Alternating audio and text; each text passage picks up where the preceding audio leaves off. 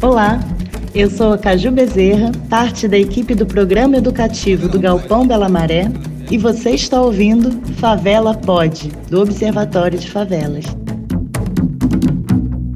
O tema da gente hoje é baseado num livro que está no nosso acervo, no espaço de leitura, chamado Ocupação Ileaê, lançado pelo Itaú Cultural.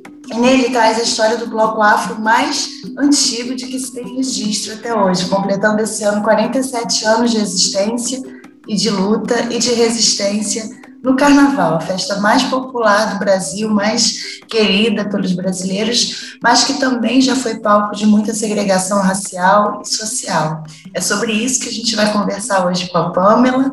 Então, vou te convidar para se apresentar, agradecer primeiro a sua presença. Pamela, é sempre uma honra conversar com você. Fica à vontade para se apresentar.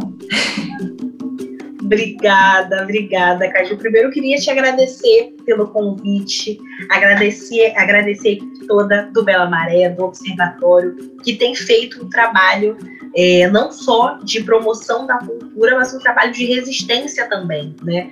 Nesse contexto de pandemia, de pensar uma produção intelectual que parta das favelas e que vá para a cidade. Então, a primeira coisa que eu queria dizer é, é te agradecer muito e dizer que eu estou extremamente feliz e querendo trocar. Vamos trocar. Favela pode. Favela pode. Coisa boa. É, esse tema para mim é muito importante, Pamela, porque minha família é da Bahia, né? Então a gente tem essas histórias de como esses blocos surgiram de uma forma muito íntima, né? Meu pai costuma contar que de verdade, ele, ele nasceu em 56, mais ou menos, e começou a curtir carnaval muito cedo. Os bailes lá, os blocos, eram completamente segregados, né? segregacionistas. As pessoas pretas não podiam participar dos blocos, as pessoas que eles sabiam que eram de periferia não podiam participar desses blocos. E aí o surgimento dos blocos afro vai ressignificar o carnaval para as pessoas pretas, né? E, e, e periféricas daquele espaço. E aí eu queria que você comentasse um pouco sobre como essa existência dos blocos afro-baianos, né, das, das nações de Maracatu, de Pernambuco, tem influenciado a nossa própria luta agora, né, na, na atualidade, de onde a gente pode aprender dessa, dessa história e como a gente pode manter viva essa tradição agora, no nosso carnaval. Nossa, é mais que carnaval, é sobre nossa vida. E esse tema é super legal, super caro, assim, para mim, né? Porque eu sou historiadora, pesquisadora, é, mas para além disso, né, eu sou militante também, sou brincante de carnaval, né? É a forma como a gente fala um pouco nesse sentido é, de alguns brinquedos populares, principalmente de origem africana, de origem afro-brasileira, de origem indígena também. Então, acho que a gente ter como disparador do nosso bate-papo, né, o Ileaie, a produção do Ilê, o livro, né, Ocupação Ileaie, mais uma exposição que foi feita pensando a história do Ilê, é uma coisa que me move muito e que eu acho que é muito rico, inclusive pelo contexto é, é, de pandemia né, e de aprofundamento das desigualdades sociais e raciais que a gente está vivendo. Né? Então, acho que a primeira coisa que, que eu queria trazer assim, para a gente bater esse papo é um pedacinho de uma letra né, é, é de uma música do Ileaê que chama Alienação, né? Que fala assim: se você tá afim de ofender, é só chamá-lo de moreno, pode crer. É desrespeito à raça, é alienação. Aqui no Ileaê, a preferência é ser chamado de negão. Né? E aí depois fala, né, a preferência é ser chamada de negona também. Então, é, é, eu gosto muito dessa música. Né? impressiona, né? É, você pode até achar que impressiona, aqui no Ilhaê a preferência é ser chamada de demora, né? E aí, é, isso é uma coisa que para mim é muito forte no Ilê, né? É, como o Ilê não é só... E aí, a gente tem, infelizmente, no nosso país, um movimento de perseguição às manifestações culturais, especialmente as manifestações culturais de origem negra, né? E isso se repete no Carnaval, né? Principalmente nesses movimentos que você falou, quando a gente observa na Bahia, em Salvador, realmente o Carnaval segregado racialmente né? Aqui no Rio de Janeiro também, populações pretas por muito tempo não puderam participar dos grandes bailes de carnaval. E hoje a gente vê um movimento que é delicado também, que é muitas vezes observar que as diretorias das agremiações das escolas de samba são majoritariamente compostas por pessoas brancas, mas quem está empurrando o carro alegórico são as pessoas pretas. Quem está no barracão, né, perdendo é, é, é, a impressão digital porque o dedo está colando com cola quente, são geralmente mulheres pretas das favelas, de onde vêm as agremiações e as escolas de samba. Então, eu acho que o Ilê traz esse debate de uma forma muito direta, né? O ILE muitas vezes é visto como um bloco de carnaval, né? É, mas o ILE é um movimento político muito forte. Né? Inclusive, já tem uma série de livros, dissertações, teses, estudando o ILEAE, não só enquanto bloco de carnaval, mas enquanto movimento político. Né? E o ILE tem um trabalho que não aparece só nesse momento de fevereiro, março, é um trabalho que é contínuo. Né? E aí, você falou um pouquinho também sobre a questão é, é, do maracatu, né? É um pouco da perspectiva que eu queria trazer. Né? Queria que a gente pensasse o ILE como disparador da nossa conversa, mas queria fazer um paralelo assim, entre três lugares do Brasil. Né? Três cidades que eu entendo enquanto cidades negras. E essas cidades são Salvador, Recife e Rio de Janeiro. E essa perspectiva de cidades negras parte de uma compreensão minha né, desses lugares, mas parte também de uma pesquisa muito grande de um intelectual negro chamado Flávio Gomes, que foi meu orientador na época de graduação. Ele, inclusive, tem um livro chamado Cidades Negras, falando sobre como várias cidades no Rio de Janeiro têm que ser encaradas enquanto cidades negras, por conta da sua construção demográfica, cultural, social e, obviamente, racial. Então, eu vou pensar um pouco Recife, Salvador e Rio de Janeiro como essas cidades pretas, né? E aí, em Salvador, a gente tem, por exemplo, esse movimento dos blocos afro, a gente tem o movimento dos afoxés, dos candomblés de rua, né? A gente fala muito do afoxé, tanto quando a gente está falando de Salvador, quanto, por exemplo, do Fio Gigante do Rio, né? Como o afoxé de rua, né? Como o candomblé de rua, né? O, o afoxé sendo esse movimento, né? E sobre como são movimentos também de formação política. Em Pernambuco, a gente tem outro movimento que merece muito assim que a gente fale sobre ele, merece destaque, e não só aqui, é um movimento que infelizmente não está nas grandes mídias, né? Diferente do samba, que às vezes a gente observa aqui no Rio de Janeiro, que consegue entrar um pouco mais num circuito de mídia é, é, mais hegemônica. Em Pernambuco, a gente tem o movimento das nações de Maracatu, que são movimentos históricos, né, surgidos dentro de um contexto de candomblé e no contexto do que a gente chamaria de coroação dos reis e das rainhas do Congo. Então, era um movimento extremamente importante num período de Brasil escravista. Né? Então, a gente tem até hoje, né, por exemplo, Nação de Maracatu, é, Encanto Pina, Encanto da Alegria, Estrela Brilhante do Recife, Estrela Brilhante do Igaraçu, é, Nação de Maracatu Porto Rico, é, e uma série de outras nações de Maracatu que fazem o movimento de resistência do Carnaval de Pernambuco. E aí, pensando um pouquinho no Rio de Janeiro também, a gente tem um outro movimento que é o movimento das escolas de samba, e que é importante falar que a escola de samba não é só aquele momento que ela vai para a avenida. Existe toda uma engrenagem por trás né, de uma série de mulheres que estão no barracão. É importante dizer que, em grande parte, são mulheres, né, pessoas que vão fazendo o movimento para que o carnaval aconteça muito antes dele ir para a avenida. E esses três movimentos, né, se a gente for pensar, escolas de samba do Rio de Janeiro, nações de maracatu do Recife e blocos afro de Salvador, trazem um histórico cultural e inclusive religioso preto muito forte. A gente tem só para dar um exemplo aqui no Rio, a Grande Rio, né, que tem na base da sua bateria o toque para Oxóssi, né? Imagina uma bateria centenas de pessoas tocando, né, criando arranjos em cima do agueré, então, é um movimento que é muito forte e que, infelizmente, a gente observa que o racismo vai atuando para que a gente fale cada vez menos e que cada vez mais essa discussão e essa escuta e essa sensibilidade vá tendo cada vez menos espaço.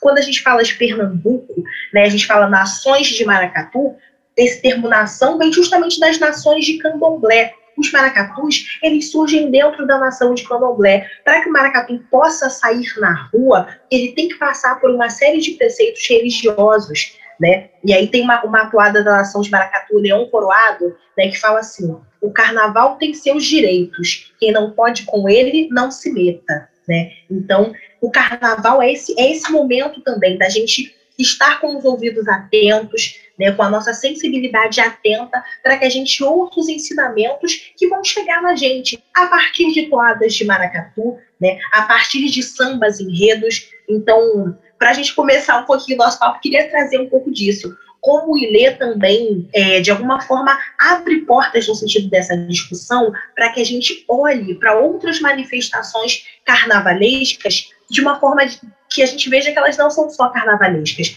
elas vêm de um histórico, né, que infelizmente muitas vezes parte, né, do fenômeno, fenômeno extremamente cruel da escravização de pessoas pretas no Brasil, né, mas que esses movimentos não estão encerrados só no carnaval, é um ano inteiro de processo, de cuidados, inclusive religiosos, de pesquisa, para que a gente veja né, o maior espetáculo da Terra, que é o carnaval.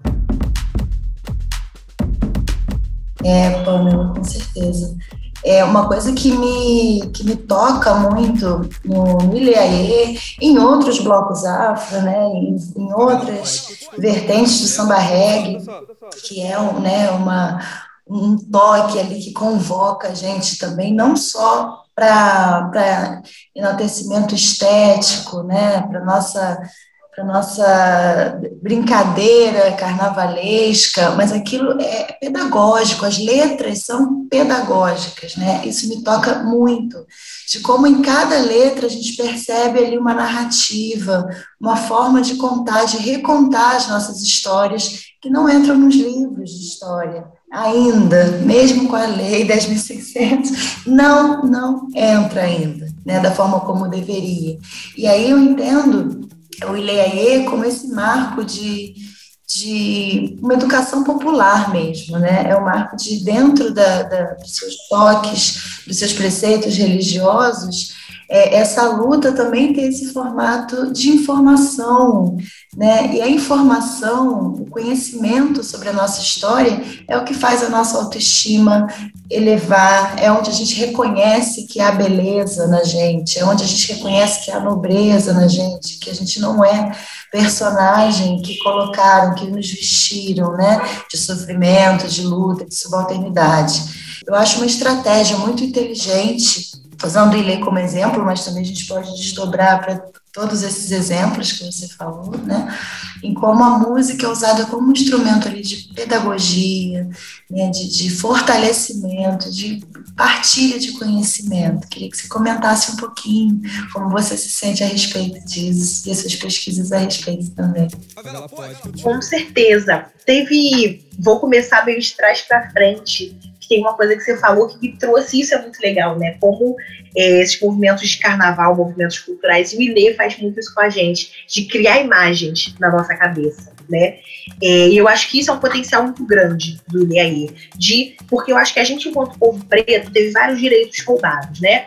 Um desses direitos foi o direito à fantasia, o direito à imaginação, né? A gente abstrair, né? Quando, por exemplo, é, é, saiu né, notícia, por exemplo, de que teria é, uma pequena sereia negra. As pessoas ficaram horrorizadas, né? Como assim não pode ter uma pequena sereia negra? Né? A pequena sereia nem existe, né? Mas a gente não pode nem pensar, nem imaginar né, que um personagem fictício vai ser negro, porque a gente teve esse direito à abstração, à fantasia roubado.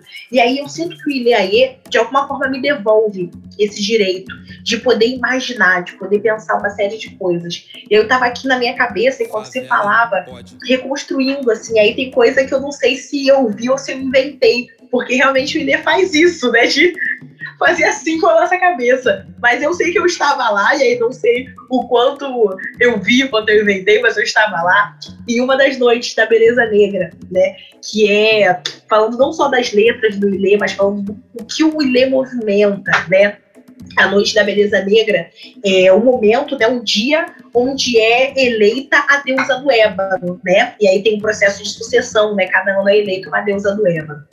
E aí é, é uma coisa assim que eu acho que todas as mulheres negras deveriam experimentar em algum momento da vida, ir numa noite da beleza negra. E é por isso que eu acho que, né, que eu fico nessa confusão do que eu vi, do que eu inventei, porque foi, foi tão forte que eu acho que tinha momentos que eu estava sonhando, sabe? É, e é um, um, né, é na sede do ILE, né, que acontece esse evento, e que numa sociedade que é tão racista, tão cruel, né, com pessoas pretas, com mulheres negras, é quase impensável, né, a gente ter uma noite exclusiva para cuidado, para escuta, né, e para elevar a autoestima das pessoas pretas, especialmente das mulheres pretas. Então, eu acho que o ILE é revolução por vários motivos e é revolução por isso também, né? É, então, a gente construindo essa imagem, assim, sabe? Quem está em casa ouvindo, pensa isso, né? Um espaço enorme, né? Com um palco altíssimo. E aí entra uma série de mulheres pretas, extremamente arrumadas, com autoestima extremamente elevadas, né? Elevada, com o figurino que elas pensaram, que elas construíram ao longo de tempos e tempos, e que muitas famílias e muitas mães foram ali construindo, costurando juntos. E aí a Bambi toca para elas, né? E aí tem algumas músicas, né, falando sobre a deusa do ébano. Tem uma outra canção dele que eu gosto muito, que é Negras Perfumadas, né? E que é incrível e tem toda uma performance, né? É, e como isso pra gente é importante, parece bobagem, mas a gente ter uma canção falando da gente estar perfum, perfumada, da gente estar bonita numa sociedade em que associa a gente a tudo que é feio, a tudo que é sujo, né? Isso é muito forte. Então, é, é, eu acho que o Ilê tem uma contribuição muito forte nesse sentido e que muito antes né, da gente da gente estar na internet abrindo alguns desses debates, o Ilê já estava trabalhando. A Noite da Beleza Negra existe muito antes da gente né, ter acesso às redes sociais e poder falar sobre, por exemplo, o termo empoderamento. Né? O ILE empodera antes de da palavra empoderamento estar na nossa boca. Então, eu acho que é, é, o ILE tem esse aspecto que é muito revolucionário e muito educativo, como você falou. Eu acho que a Noite da Beleza Negra é um processo de educação, é um processo de construção de autoestima, mas a partir de uma visualidade que é muito especial. E eu acho que isso tem a ver também com a nossa história. É, a gente, enquanto Brasil, né, a gente foi educado a nível de costumes e a nível de visualidade também, a partir de uma perspectiva muito racista. A gente não está visualmente acostumado a chegar num lugar e ver uma maioria de pessoas pretas em lugar de poder a gente não está visualmente acostumado a ver pessoas pretas de cabeça erguida. O olho, né, da grande parte da nossa sociedade não está habituado a isso, não foi educado para isso. Então, a gente chegar na noite da beleza negra e ver uma maioria de pessoas pretas com a, cabeça aqui, né, o queixo para cima, exaltando a sua história e inevitavelmente o prêmio daquela noite vai ser para uma mulher preta, porque a gente sabe que quando existe uma, né, é, é algum tipo de comparação ou competição entre mulheres, pessoas pretas e brancas, né, geralmente as pessoas pretas né, não são as vencedoras, inclusive a nossa história né, conta isso. A gente tem uma história que é contada a partir da perspectiva de derrota das pessoas pretas e da vitória de pessoas brancas. Isso é uma perspectiva histórica da nossa sociedade. Então, uma noite onde, inevitavelmente, você vai sair de lá vendo uma mulher preta erguendo um troféu, é uma coisa muito educativa, tanto para quem de alguma forma já está habituado, né, ou com o ler, ou com o que a gente chamaria de uma militância, né, negra, ou para quem também não está habituado. Então eu vi, inclusive, muitas pessoas brancas assim, nem sem saber o que fazer, meio, caramba, o que, que eu faço, como me comporto. Isso é educativo também. Isso é importante, sabe? A gente ter esses processos onde realmente você vai chegar e falar, quero falar com o responsável por, por isso. Vai chegar um vovô para falar com você, um homem preto, de dreads, e vai falar, oi, pode falar comigo, com aquela vozinha calma dele pode falar comigo. Isso é muito importante. A gente ter essas pessoas enquanto referência, porque a gente precisa de processos educativos como o ILE faz. E o ILE faz da forma mais gostosa possível, né? Que é educar a partir da arte, a partir da música e a partir dessa visualidade que é tão forte e que mexe tanto com a gente, né? A gente também pode pensar também nessa disputa de espaço, essa disputa de narrativa, né? Queria que você comentasse um pouco isso também, sobre como a gente pode fazer é, esse equilíbrio de forças, ou, ou como você tem percebido essa disputa de, de, de narrativas hoje aqui no Rio. Sim, eu acho que o Rio é muito essa cidade, né? Da disputa de narrativas. Eu acho que, historicamente, o Rio já se constitui nesse lugar. E eu acho que a gente, nessa, nessa conversa, é importante falar um pouco sobre, né, nessa questão de disputa de narrativa, a gente colocar essas três cidades assim uma do lado da outra, né? Porque pensando nessa questão da disputa de narrativa, existe uma noção, né, quando a gente fala de Brasil de forma geral, de que Rio de Janeiro e São Paulo são o umbigo do Brasil, né? Seriam essas grandes cidades, as grandes capitais culturais, grandes capitais do dinheiro, é, é, da construção intelectual. E é importante a gente dizer que não, né? Que inclusive quando a gente está falando desses movimentos, como, né, como os movimentos de carnaval e como o carnaval é um movimento político também de cunho racializado, a Bahia está dando um banho na gente, né? Isso há muitos anos. Então, é, espero que eu não seja muito criticada por isso, mas é importante dizer que Rio de Janeiro e São Paulo não são um vivo do Brasil, né? A gente precisa expandir o nosso olhar para outros estados, outras cidades que estão, inclusive, muitas vezes à frente do Sudeste em várias discussões. Dito isto, voltando agora um pouquinho mais para o Rio de Janeiro, é, eu acho que a disputa de narrativa, a disputa de espaço, ela está estabelecida no carnaval de uma forma realmente muito ampla. E aí vou tentar falar um pouco sobre os aspectos desse sentido. Existe uma disputa muito grande sobre o que é o carnaval de forma geral. Né? A gente tem um carnaval, que é o carnaval que a gente vê na TV, que é o carnaval é, da Avenida da Marquês de Sapucaí, né? que é o carnaval de alguma forma que foi transformado em produto comercial. Mas por trás desse carnaval existe o carnaval do barracão, o barracão, né, o carnaval do pé no chão, né, é, é, das senhoras que estão lá cozinhando para a galera que está trabalhando no barracão, na quadra. Existe também uma disputa, uma questão que é importante da gente falar, quando a gente está falando dos grupos, né, onde estão encaixadas as agremiações, as escolas de samba. A gente tem o grupo especial, que é o grupo que geralmente aparece na TV, né, e aí geralmente tem passado também o grupo de acesso A, né, o desfile do grupo de acesso, mas tem um outro carnaval que eu queria trazer também para o centro dessa conversa, que é o carnaval, por exemplo, da Rua Intendente Magalhães, né, e aí é um carnaval onde eu fui muito criada. Eu já desfilei de baianinha, por exemplo, na Arrastão de Cascadura. É, tem uma escola de samba que é em cima da hora, que é no bairro de Cavalcante, e várias outras. A gente tem gato de bom sucesso. Eu já desfilei no gato de bom sucesso, inclusive, sem sapato, aquela sapatilha, a sapatilha arrebentou. E aí desfilando descalço, a escola perdendo ponto. Mas né, é o que estava ali apresentado pra gente. Então, existe esse outro carnaval. carnaval no gato.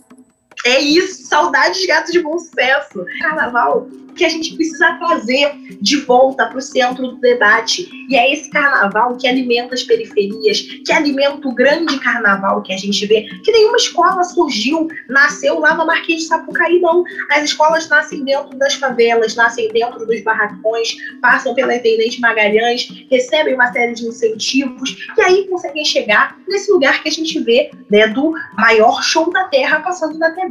Mas a gente precisa falar sobre esse outro carnaval inclusive nesse momento, com a suspensão do carnaval aqui no Rio de Janeiro, e que infelizmente não tem como ter carnaval, porque a gente ainda está no meio de uma pandemia, mas a gente precisa olhar para essa cadeia produtiva também. Olhar para o carnaval nesse lugar de uma construção é, epistemológica, política e de uma cadeia também econômica e onde né, é, a maior parte do dinheiro circula em mãos brancas, quando a gente fala, por exemplo, das diretorias das escolas de samba, mas que existe toda uma outra cadeia de pessoas pretas e faveladas que precisa do carnaval para se sustentar. Na Intendente Magalhães, por exemplo, além das escolas de samba, a gente tem a galera que mora ali em Madureira, que mora no Valqueire, bota a sua barraquinha, vende o seu churrasquinho, vende a sua água, né? E, e, então, assim, o carnaval, pensando no Rio de Janeiro, ele movimenta muita coisa, né? E movimenta também muitas narrativas e muitos desejos de pessoas que, historicamente, tiveram seu direito de voz negado. Isso para falar um pouco dessa questão das escolas de samba. Eu vou tentar não me estender muito. Existe um outro movimento também nesse sentido da disputa do carnaval do Rio de Janeiro, que é o carnaval dos blocos, né? É, quando a gente fala de uma forma mais geral, os blocos, a gente acaba ficando muito restrito ao eixo centro e zona sul, né? Falando de blocos que desfilam nesse eixo. E acaba que a gente observa que Maior, a maior parte dos incentivos vai para esses blocos. O banheiro químico, né, que a prefeitura coloca chorando, vai para essas regiões. Mas a gente vai olhar na estrada do Portela, em Madureira, né, cadê o banheiro químico? Né? Cadê um incentivo por parte do poder público? Então, nesse sentido do carnaval de blocos, tem uma disputa muito grande. E a gente tem observado, sim, um carnaval, é, é uma série de manifestações que são historicamente pretas, que surgem em periferias, sendo apropriadas por movimentos brancos que, inclusive, às vezes colocam um aspecto comercial essas manifestações culturais. E aí vendem oficinas, vendem instrumento customizado, e aí a gente observa né, um movimento parecido com o movimento que acontece nas escolas de samba também, que é uma manifestação cultural que surge com pessoas pretas, que surge em favelas, sendo comercializada e gerando um dinheiro que vai majoritariamente circular em mãos de pessoas brancas. Uma outra coisa que eu queria trazer também para a gente né, fechar um pouco essa questão, para eu não me alongar muito, é um outro carnaval aqui no Rio de Janeiro que é extremamente marginalizado. Né? É um carnaval que é criminalizado, que é o carnaval das turmas de bate-bola. É uma tradição cultural né, aqui do Rio de Janeiro, que eu acho que inclusive a gente que começar um processo de salvaguarda das turmas de bate-bola. Né? É, eu, inclusive, quando era criança, eu tinha pavor dos bate-bolas por causa da máscara, né? E eu usava máscara que parecia máscara de palhaço, né? E eu tinha medo. Mas depois eu cresci e eu fui entendendo como isso é uma expressão genuína das culturas periféricas e culturas de favela. E aí, às vezes, são turmas enormes, onde dentro da turma tem uma família inteira. Né? O filho, o pai, o neto, né, o avô, uma galera da mesma família que está ali investindo, investe em dinheiro, investe esse tempo para conformar essas turmas. Só que isso tem muito a ver também com o movimento de criminalização do funk, movimento de criminalização dos bailes, de criminalização dos corpos pretos, a gente observa uma criminalização das turmas de bate-bola. Sim, existiam turmas que né, se encontravam para brigar, mas nem todas as turmas eram turmas de briga. E aí a gente chega num ponto hoje de que se você vê uma pessoa vestida de bate-bola, essa pessoa é criminalizada, né? Então, esse é um outro carnaval que foi colocado nesse lugar da criminalização, que a gente precisa discutir também, né? É, e aí eu entendo que esse carnaval é muito mais criminalizado do que vários outros blocos que saem na Zona Sul, muito por conta de ser um carnaval que é feito nas favelas, nas periferias e é feito por pessoas pretas e faveladas. Então, eu acho que o carnaval é também essa disputa, né? A gente que está nesse lugar de é isso, de ser preto, de estar pensando as coisas com, às vezes, um olhar crítico, a gente não consegue descansar e curtir nem no carnaval, né? Porque é isso, a gente não consegue é, é, não é natural, né, que nos blocos da Zona Sul esteja tudo bem, tem um banheirinho químico,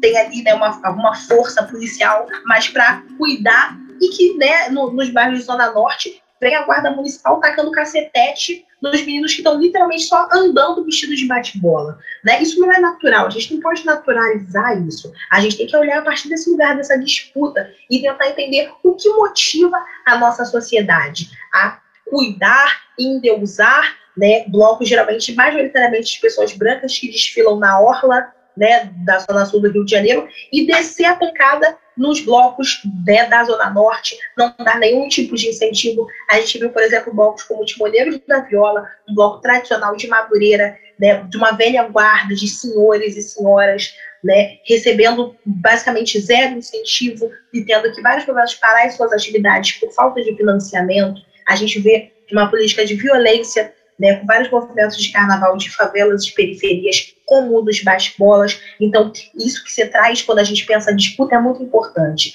A gente olhar para o carnaval também a partir dessa disputa de narrativa e de não naturalizar esses processos. E da gente pensar também qual é o carnaval que eu quero viver, sobre qual carnaval eu quero falar, que imagem de carnaval eu quero mostrar. Acho que se eu fosse, sei lá, fazer um livro sobre o carnaval do Rio, eu não sei se eu ia botar uma escola de samba desfilando da Marquês de Sapucaí, não. Talvez eu colocasse um Clóvis, talvez eu colocasse um bate-bola, porque eu acho que é, é, é, essa, essa imagem, né, ela é, muitas vezes é mais representativa do carnaval de chão, carnaval de rua, carnaval de periferia, do que né, o carnaval de Sapucaí, que às vezes a gente vai ter que pagar 300 reais para ver a escola pequenininha, né? E aí dentro dessa cadeia mesmo do carnaval e da escola de samba, A mesma escola que a gente está vendo ali na Sapucaí e a gente está pagando 300 reais é a escola que fica lá em Caxias, que fica em Nova Iguaçu, que fica em Ramos, né? E às vezes perto, isso é muito louco, né? Como o carnaval faz esse movimento de aproximação e de afastamento,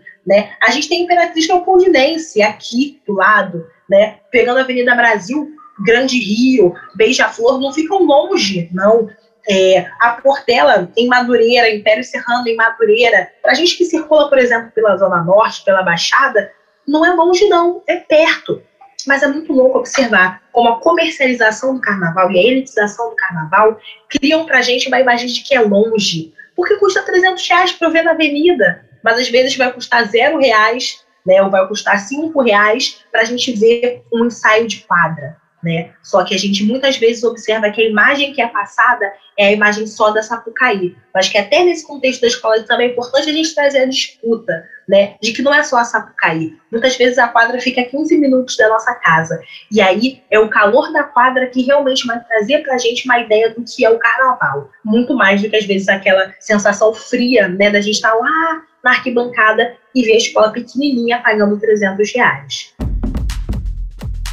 Nossa, com certeza, você tocou num ponto super sensível, né? Que é o acesso à cidade, que é a relação com a cidade, né? O carnaval propõe isso. Favela pode. É, para o bem e para o mal, né? Porque para além dos ingressos, ainda tem esse deslocamento, ainda tem o preço das passagens, ainda tem né, essa dificuldade da gente se locomover numa cidade que não é assim tão grande, né? Não, não precisaria ter uma, uma dificuldade tão absurda chegar nos lugares. E aí a gente sempre pensa, né, do que, do que a gente não vai, dos lugares para onde a gente não vai. Né, de onde a gente não, não, de onde a gente não consegue sair também, né? A gente acaba não vendo. Isso foi super sensível da sua parte de trazer, porque a vivência da cidade é essa, né? Quem, quem da Zona Sul vai, vem para o subúrbio assistir as coisas, né? Quem da Zona Sul está pagando essa passagem, está sofrendo essa dificuldade para transportes e locomoções para ver o que a gente está fazendo nos subúrbios, na Baixada, na Zona Oeste, né? A gente não, não tem é, essa, essa porta aberta, né? A gente não está se vendo, a gente não está vivendo o mesmo carnaval, né? Desde sempre. É, e aí eu acho muito importante também essa colocação sobre os clubes, os bate-bolas, né? E sobre palhaçaria brasileira também, né? É isso que a gente não estuda também, que a gente não presta atenção, mas o conhecimento desses cloves, né, o conhecimento trazido por gerações, como você bem coloca, desses bate-bolas, eles estão carregando uma história, um estilo de palhaçaria que é única nossa, que me lembra muito os bastiões do cavalo marinho lá do Maranhão, né, da bexiga.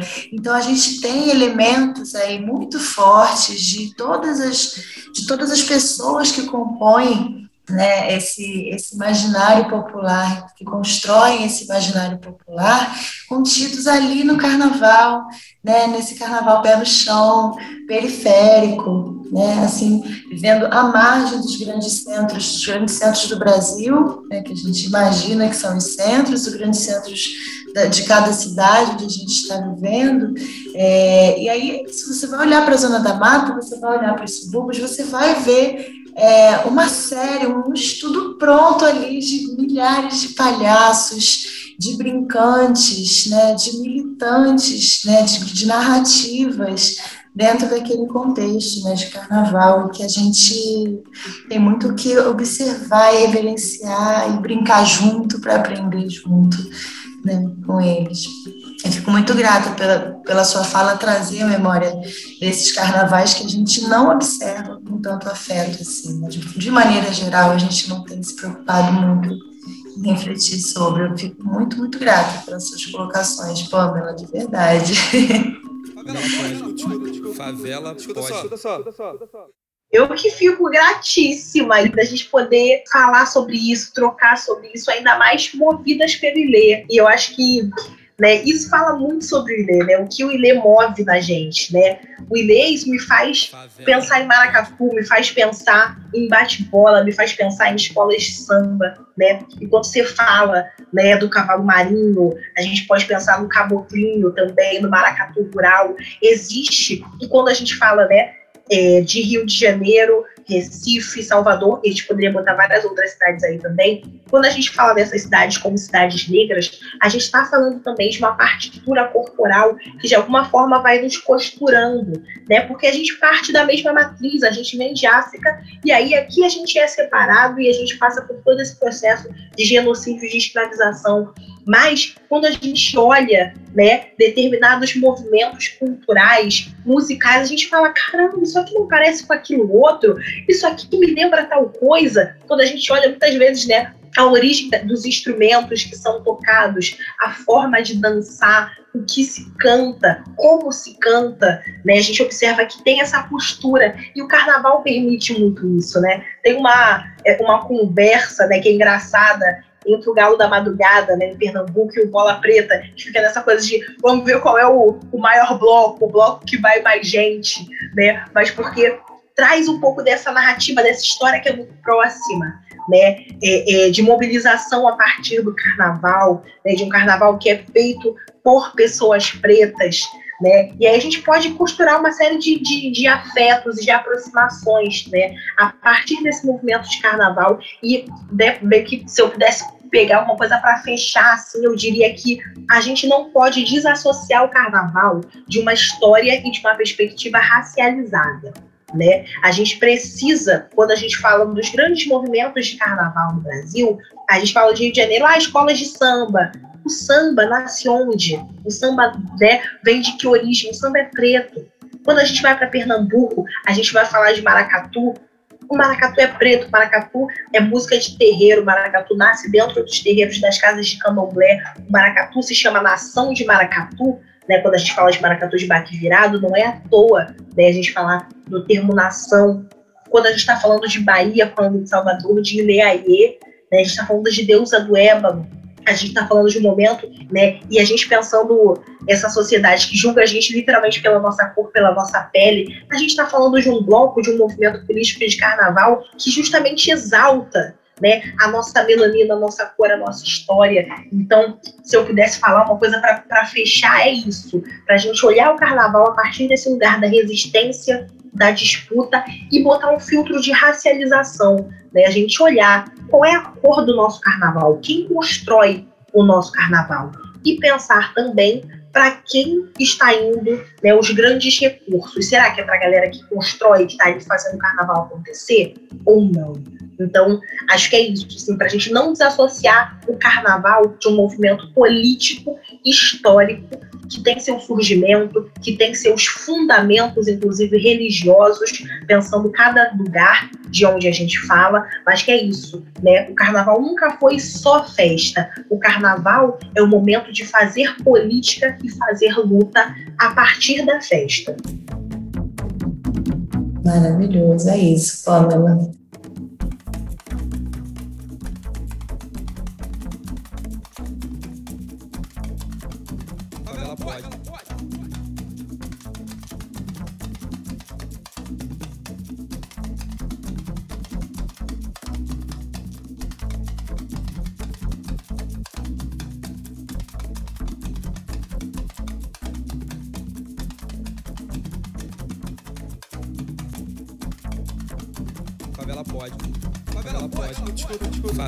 Favela pode. Escuta, escuta,